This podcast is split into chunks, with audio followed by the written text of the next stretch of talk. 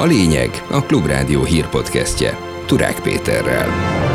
Szakember hiány és rossz környezet jellemzi a Péterfi utcai kórházat, ahonnan az orvosi karnyomására távozott a főigazgató. Az épület maga elavult, az intézmény sorsa régóta bizonytalan, igen hátrányos körülmények között dolgoznak az ottani dolgozók, Rövidebb ideig járó és egyre kevesebbet érő ösztöndíjra számíthatnak a szakképzésben tanulók. Még az ösztöndíjra jogosultság időtartamát is csökkenteni akarják. Nincs garancia arra, hogy Putyin be is tartja ígéretét a büntetlenségről Prigozsinnak és a zsoldosainak. Én azért még elhiszem, hogy Belarusban van jelenleg, aztán, hogy ott a házi őrizetben, vagy hogy ott mi lesz vele, azt nem lehet tudni. Sok napsütés várható a héten, de záporokra és zivatarokra is számítani kell.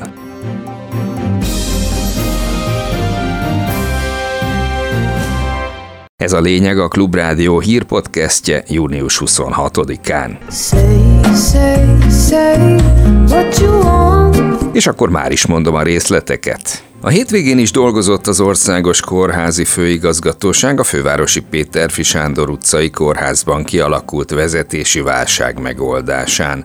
Korábban a kórház főorvosai jelezték, hogy elfogadhatatlannak tartják a márciusban kinevezett főigazgató vezetési stílusát, a napokban pedig műtőket is le kellett állítani. Szakemberhiány lepusztult műszerállomány és rossz környezet jellemzi a Péterfi kórházat, mondta Rékasi Balázs egészségügyi közgazdász. A szakember elmondta, hogy emellett a lemondott főigazgató Tóth László ellenséges légkört alakított ki, ami rossz hangulatot teremtett a dolgozók között. Hangsúlyozta, Péterfi sorsa egyébként is bizonytalan, hiszen a budapesti ellátórendszerben nem igazán tud beleilleszkedni. A szakrendelő állami kézben működik, az állam számára számára viszont nem olyan fontos, mintha egy önkormányzat tulajdonában lenne tette hozzá. Igen hátrányos körülmények között dolgoznak az ottani dolgozók. Egymagába egy főigazgató se képes csodára, de hát megfelelő szervezettséggel, megfelelő kapcsolatokkal, anyagi forrással ezeket a problémákat értelmszerűen el kellene tudni hárítani. Úgy látszik, ezt a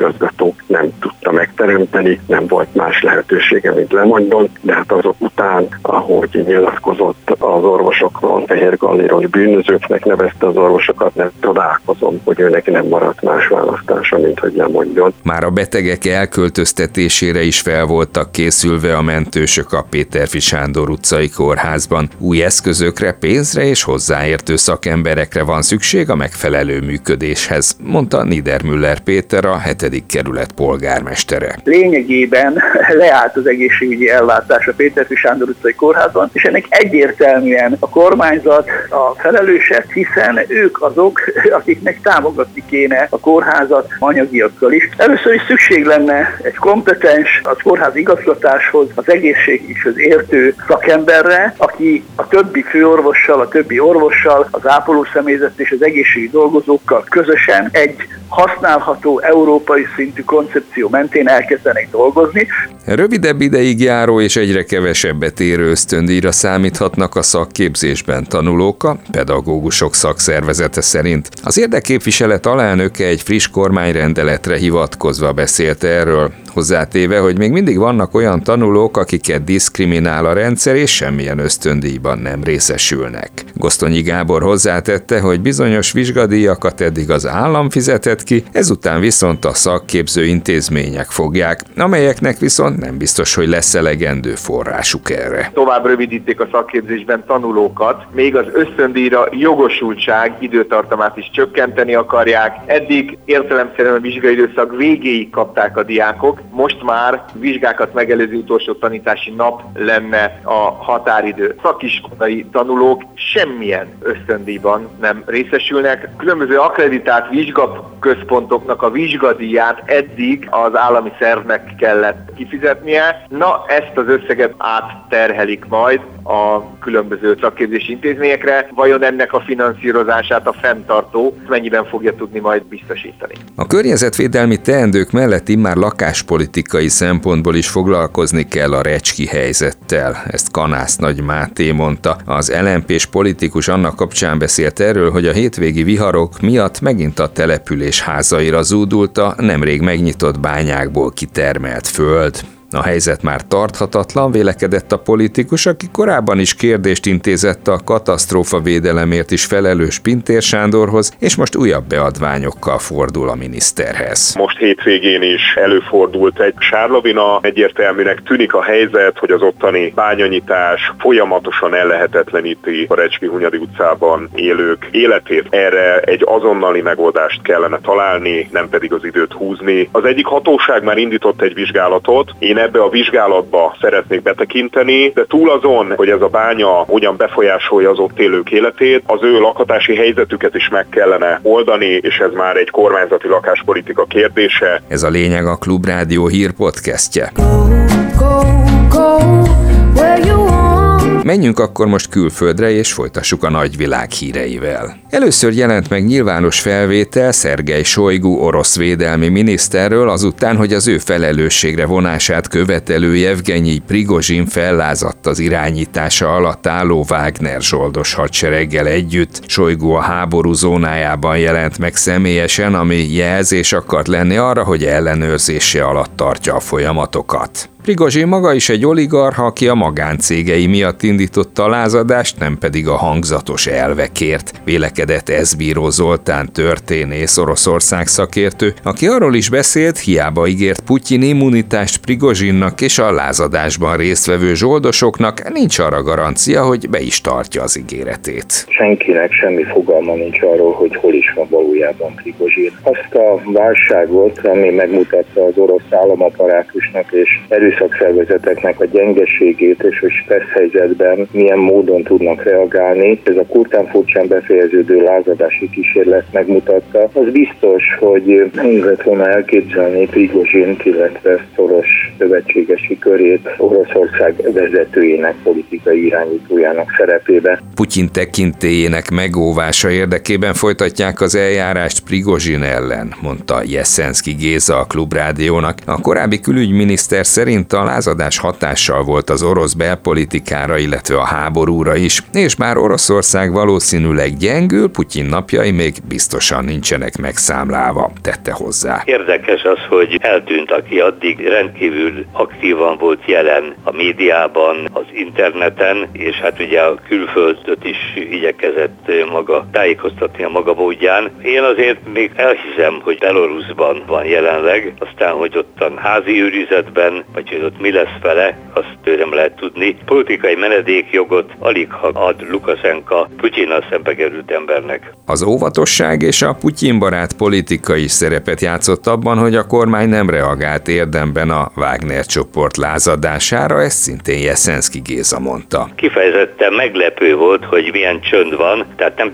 hogy a kormány nem szólalt meg, vagy a rendkívül beszédes külügyminiszter sem, hanem ugye a szervilis média. Tehát várták az utasítást utasítást, és úgy tűnik, hogy nincs még utasítás, mert nincs reakció, nem döntötték el a vezetőket, elsősorban nyilván a miniszterelnök. Hétfőn délután viszont Szijjártó Péter reagált, és azt mondta, hogy Orbán Viktor az elsők között értesült a Wagner lázadás fejleményeiről. A külgazdasági és külügyminiszter elmondta, hogy folyamatosan nyomon követték a lázadást. Szijjártó Péter, mint mondta, a Lukasenka Prigozsin megegyezésről már azt megelőzően tudomást szerzett, hogy az nyilvánosságra került volna. Figyelemmel kellett kísérni, hogy mi történik, hogy adott esetben cselekvési kényszer van, akkor lépni tudjunk. Ezért én a telefonon beszéltem Oroszország miniszterelnök helyettesével, beszéltem telefonon Szergei Lavrov külügyminiszter kollégával is, mindketten olyan tájékoztatást adtak, ami végül reálisnak és igaznak bizonyult. Kapcsolatban voltam Szergei Alejnyik belorusz külügyminiszterrel is, tájékoztatott is a Lukasenko Prigozsin telefonbeszélgetésről. Magyarország továbbra sem hagyja jóvá az európai békekeret következő 500 millió eurós részletének folyósítását az újabb ukrajnai fegyverszállítások finanszírozására, amíg Kiev le nem veszi az OTP-t a háború szponzorainak listájáról. Ezt is Szijjártó Péter mondta hétfőn Luxemburgban. Csak abban az esetben vagyunk hajlandóak a blokkolásunkat feloldani, hogyha az ukrán hatóságok véget vetnek annak a nevetséges hazug állapotnak, amelynek nyomán ugye az OTP-t a háború nemzetközi szponzorainak listájára tették. A szélső jobboldali alternatíva Németországnak nyerte a Zonnebergi járási időközi választást. Ez áttörés az AFD életében ilyen szinten ugyanis még nem nyertek választást tíz éves történetük során. Nagy botrányt okozott az eredmény Németországban, mondta a Klubrádiónak Teket Péter. A Freiburgi Egyetem tudományos kutatója szerint bár nem jelentős körzetről van szó, mégis szimbolikus erejű, hogy első alkalommal sikerült az AFD-nek minden pár párttal szemben megszereznie egy konkrét pozíciót. Annyiban nem nagy meglepetés, hogy ugye a kelet-német tartományokban már most is a felmérések szerint az AFD a legerősebb párt. Ami talán valóban meglepetés, hogy itt az AFD-nek sikerült egy konkrét pozíciót is megszerezni. Nem sokára lett több kelet-német tartományban is választás, és nagy esély van arra, hogy az AFD ezeken a választásokon megszerezheti az első helyet is. Milyen visszhangja volt ennek az eredménynek? Megdöbbenés kísérte, és mindenki arra mutat rá, hogy noha ez egy kis körzet, mégis azt mutatja, hogy az AFD egyre inkább erősödik, elindult egyfajta úton, ami akár vezethet egy sokkal erősebb országos jelenléthez is. Ugye már országosan is az AFD második helyen áll. Ez még mindig a lényeg a Klubrádió hír podcastje. A folytatásban egyéb híreink következnek. Te rongyos élet, bolondos élet. Mitől tudsz olyan édes lenni, mint a méz? Udvaros Dorottya Kossuth és Jászai Mari díjas színművésznő a Halhatatlanok Társulatának örökös tagja kapta a nemzetszínész elismerést, miután őt választották a májusban elhunyt Máté Erzsi helyébe. A nemzetszínésze címet egyszerre legfeljebb 12-en viselhetik, és ha valaki eltávozik közülük, akkor a többiek döntik el, hogy kikerülhet a megüresedett helyre. Három fehér orosz labdarúgó csapat Magyarországon játsza majd hazai mérkőzését az Európai Kupa porondon. A Fehér Orosz Szövetség elnök helyettese elmondta, hogy a Bate Borisov a Bajnokok Ligája selejtezőjének első fordulójában, a másik két csapat pedig a Konferencia Liga selejtezőjében Magyarországon játsza hazai meccsét. Az Európai Szövetség döntése értelmében nem rendezhetnek mérkőzéseket Fehér Oroszország területén, ezért nehéz helyzet helyzetben vannak a klubok, csak úgy, mint a válogatott, amely júniusban mindkét EB selejtező meccsét a Susza Ferenc stadionban játszotta. Pray, pray, pray, Végül pedig az időjárásról.